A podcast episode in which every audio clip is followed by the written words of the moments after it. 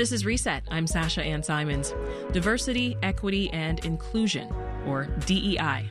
Those three words and that acronym have been uttered a lot lately. But there's an important distinction that you don't hear about as often intentional inclusivity versus performative inclusivity. Author Ruchika Tulshyan's new book, Inclusion on Purpose, provides thoughtful insight on improving workspaces on purpose. She joins us now. Welcome to Reset, Ruchika. Thank you so much, Sasha. So excited to be here. Ruchika, you're a woman of color, and you are mm-hmm. passionate about other women of color, specifically advocating for them at work. What is it that got you invested in this in the first place? Yeah, great question, Sasha. What we started seeing is, especially, I've been I've been doing diversity, equity, and inclusion consulting, um, and and you know advising around this for close to a decade now. And what I started noticing is a lot of the conversation in corporations around DEI, as you said, was very much invested around gender equity and gender progress for white women. And so I really wanted to center women of color because what I found is sometimes in a lot of these initiatives focused on gender equality just for women, um, often women of color were being left out and, and sometimes even being harmed in the process. So I wanted to sort of reset and think about what can you do to make meaningful progress. And for that, we need to center women of color in inclusion, diversity, and equity efforts. Yeah, you go as far as to write elevating women of color continues to be the most pressing issue in workplaces the world over. I do, yeah. And that's because women of color are on track to become the largest majority of women um, in in the American society and workforce in a few decades. But when you look at it from a global context, in the global majority, we are the global majority. Yeah. So it is the most pressing issue. In the book, you you start off by you talking about the why and the how of inclusion, right? You you say that the why is a mm. largely accepted fact. For the most part, people get that including diverse backgrounds in the workplace is the right thing to do and it's the profitable thing to do. But you say that the how isn't so mm-hmm. accepted or understood. Explain that. Mm. Yeah, and I and, and the reason I write that is because it would meet a lot of people with good intentions, especially again business leaders um, and again you know community leaders who would have good intentions out there. They just didn't know how to really get started, or often they would even feel like their good intentions were good enough to make an impact to change the way that especially women of color were experiencing the workplace or experiencing society. And so, what I really wanted to do with this book is to say, listen, your intentions might be good, and I'm really glad that they are good, and that's not enough, right? To make meaningful progress and change, you need to take action, you need to build self awareness. Um, and I really try and focus the book in sort of three pillars the individual um, awareness and change, the organizational interventions and change, and then on a social and a societal and global level, how can you be, how can you really operationalize inclusion? Yeah. Um, I have lived so much of what you write about, Ruchika. so I oh personally enjoyed reading your words and, of course, learning more about the possible solutions to this ongoing issue. I've, I've worked for companies where I've seen with my own eyes hiring processes that are just broken. And uh, mm. the way people get promoted and pay equity, that's still a major issue. Also, dealing with microaggressions constantly. Mm. So, talk to employers who are listening to us right now. How can they make inclusion a priority in practice? Like, what are the initial steps that employers should be taking? Yeah. Sasha, thanks for sharing your experience. And really, when I think about why I wrote this book, it's because I spent so long in my own corporate career feeling unseen and, mm-hmm. you know, often gaslit. Like, is this really happening? Is it something in my mind? Are other people feeling this? I don't have the language for it. So it really means a lot to know that other women of color also can identify and hopefully feel seen, especially through some of the stories in this book. And so you know, to really answer your question, what I hope when leaders read this book and you know and do other work around this you know this is just a foundation is to learn and build awareness and educate themselves about what the experiences of women of color and other people who are marginalized and underestimated in the workplace what's their experience really like? How can we build empathy for what those experiences are like? What what do we face? What do we go through? And so what I did is I tried to be really focused on curating stories that were less about egregious acts of bias, you know, things that would often result in a legal case, which is very important and necessary. Mm-hmm. But I think what sometimes business leaders, especially people who have found themselves represented, well represented, dominating in society, in the workplace often forget or maybe don't even have awareness about is what are those more subtle acts of feeling like you're not welcome, like you don't belong, like facing bias on a daily basis, maybe being mistaken for someone else who is of the same race or ethnicity as you, or uh, you know, research shows that close to 50% of um, you know, black and Latinx women scientists are often mistaken for the janitor or for an admin role, even when they're wearing lab coats. And so my hope was that more leaders could learn to empathize with these stories, read them, really take a moment to, to understand how this shows up and then disrupt uh, many of these acts of exclusion and bias that we see in the workplace. I want to talk also about the uh, the double burden, right? Sexism and racism. Mm-hmm. It's faced mm-hmm. by women of color in the workplace as well. Uh, what steps do DEI committees need to take to address that?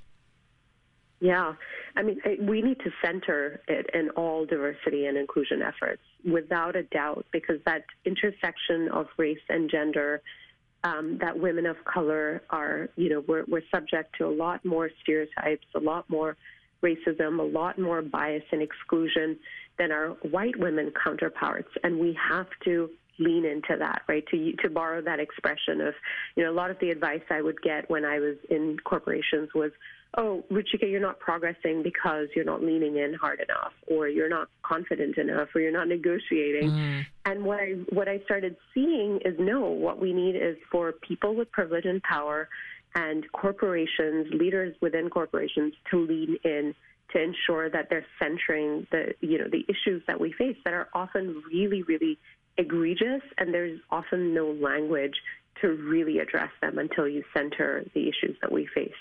Yeah, I want to dig into that a little bit more, Ruchika. How are attitudes of passiveness and indifference dangerous to active inclusion? Talk more about what it means to truly be an ally and an anti-racist. Yeah, it's very dangerous, um, and I and I actually think that often, and you know, again, there's a couple of stories in the book where the the pain and the trauma of facing exclusion and bias as a woman of color often is not only at the hands of a perpetrator who's you know who's who's who's done some egregious act, but it's really in those little subtle moments where people around you either showed indifference or they said, you know, I'm sorry about this, I just don't want to engage with mm-hmm. it, and that that is really painful. So we cannot sit on the sidelines. And I think that I really borrow from Dr. Kendi's scholarship, Ibram Kendi's scholarship on how to be an anti-racist, which is this is really an active pro- practice, right? It's less about are you are you inclusive or are you not inclusive? It's more about are you practicing inclusion in every given moment or are you not? So we cannot sit on the sidelines. If you see a colleague who is being disrespected, if you, if you see a colleague whose name is, is being butchered, if you are in a meeting where women of color are constantly being talked over or discredited for their ideas, that's when you need to step in. You need to practice it in the moment. And the reality is, you're not going to get a cookie for it. There's no magical. There's no um, prize. You know, there's no reward. Yeah.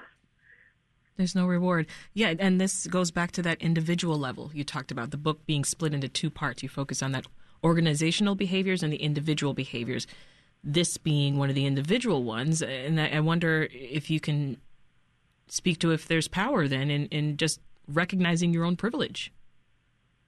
Absolutely. And in fact, I document this very, very openly in the book. And the way I do it and the way that I came to this work is really understanding my own privilege, right? And one of the privileges I have as an Asian woman, as an Indian woman, as an immigrant woman is is people have certain ideas and of course we know the model minority myth is very very harmful but I but I started noticing that people would think okay Ruchika's competent she may not be a leader but she's competent And I started noticing that there are ways that there that I have privilege in a situation, especially compared with other women of color, uh, Black, Indigenous, and Latinx women. And so the research is very clear about how Asian women can use our power and privilege in situations. I talk about the privilege I have as someone who was able to graduate from two well known colleges mm-hmm. without ever incurring student debt. That's a huge privilege, and that made a huge impact on the careers I could choose, the organizations I could choose to leave where I didn't feel welcome and respected. And so I think that we, without really doing the deep work, understanding our privilege, understanding it may not be our fault that we have privilege, but it is our responsibility to use that privilege for good and to ensure that we're constantly working towards widening the table for others. Super important for that. This is Reset. I'm Sasha Ann Simons. If you're just tuning in, we're talking with author Ruchika Tulshyan about her new book, Inclusion on Purpose An Intersectional Approach to Creating a Culture of Belonging at Work.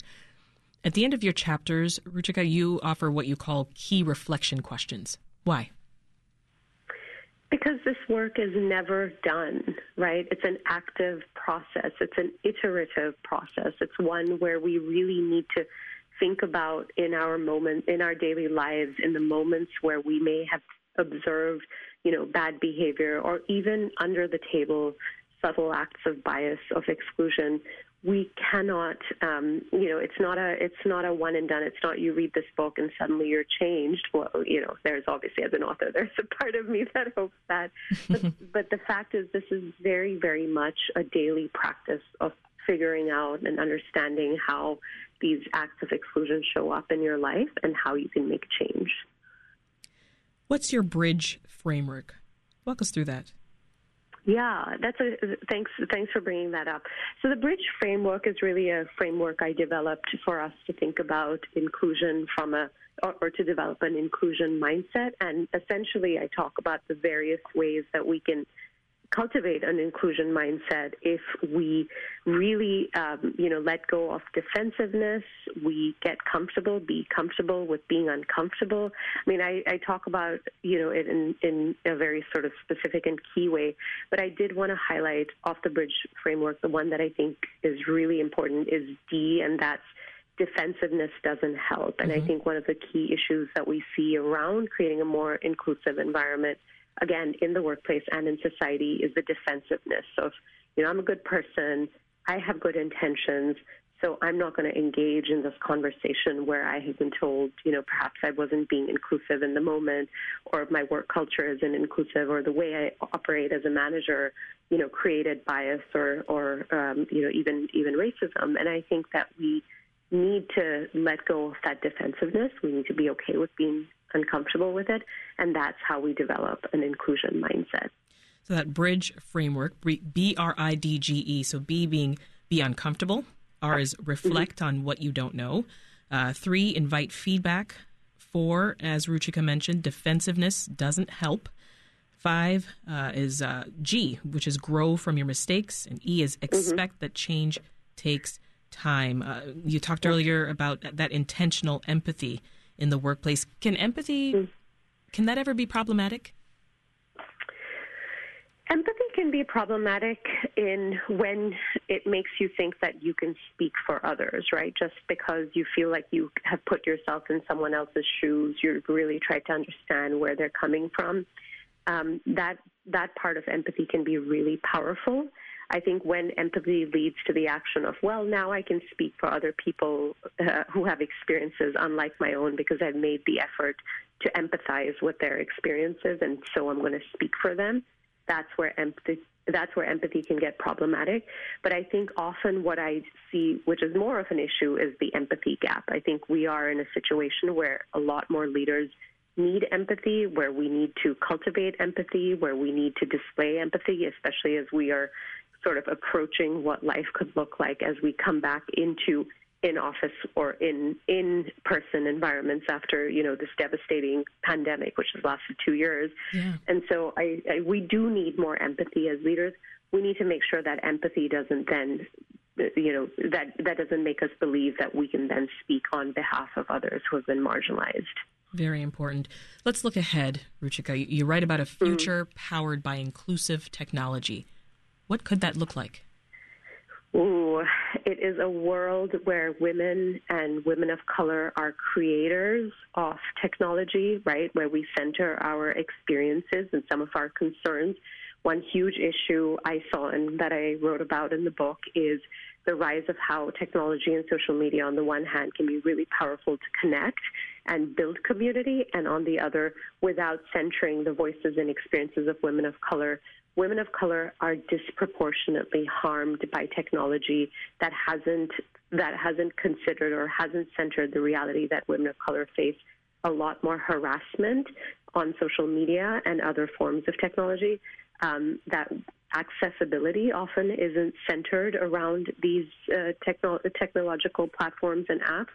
And so, you know, when I think of the power of technology to connect and to communicate and build community, I also think about an inclusive future that would center women of color and some of our concerns and, and our mm-hmm. issues mm-hmm. as well, um, so that you know there's opportunity to connect for all. You dedicated inclusion on purpose to women of color everywhere. Um, I know you're also writing this book for those who don't identify as women of color, mm-hmm. right? So talk mm-hmm. to both groups. What, what, what do you hope this book will do for women of color who are reading it? And why should people who don't identify as that read the book? What do you hope that they gain? Yeah. I wrote this book really centering women of color because obviously we are not a monolith and it is an incomplete and imprecise categorization. And yet there is so much power um, in terms of social capital and in terms of our experience as a social and political identity to build coalition. And that's why I really centered women of color in this book. And I did not go deep into, you know, it's centered only around, for example, Indian women or Asian women, which is a, a demographic I identify with, but right. really to build coalition for us as a social and political identity and demographic. So I believe as we build coalition, I really believe we can rise together, and I have seen the power of that in my own work and in my own research. So that is the reason why I dedicate the book um, to women of color, and mm-hmm. that is where I have found the most amount of connection and the solace I needed, frankly, when I dealt with some really, really toxic and harmful situations in my own career and working life. Yeah. I also, I really do hope that people who read this book who don't identify as women of color feel motivated and catalyzed to action, to awareness and action, because we can't do this work alone, right? We cannot solve these issues alone. A lot of the times, the sort of narrative around, as I mentioned earlier, the narrative of lean in and, oh, we would be able to get ahead if we just tried harder and we worked harder the myth of meritocracy still runs rampant, and it is so harmful. So my hope is when people who don't identify as women of color, when they read this book, they also see how important their role is in helping creating a, a more inclusive world and workplace for all. That was author Ruchika Tulshyan. Inclusion on Purpose is available now. Go check it out. Thank you for talking with us. Want more context on the top issues of the day? Find the podcast, WBEZ's Reset, wherever you listen.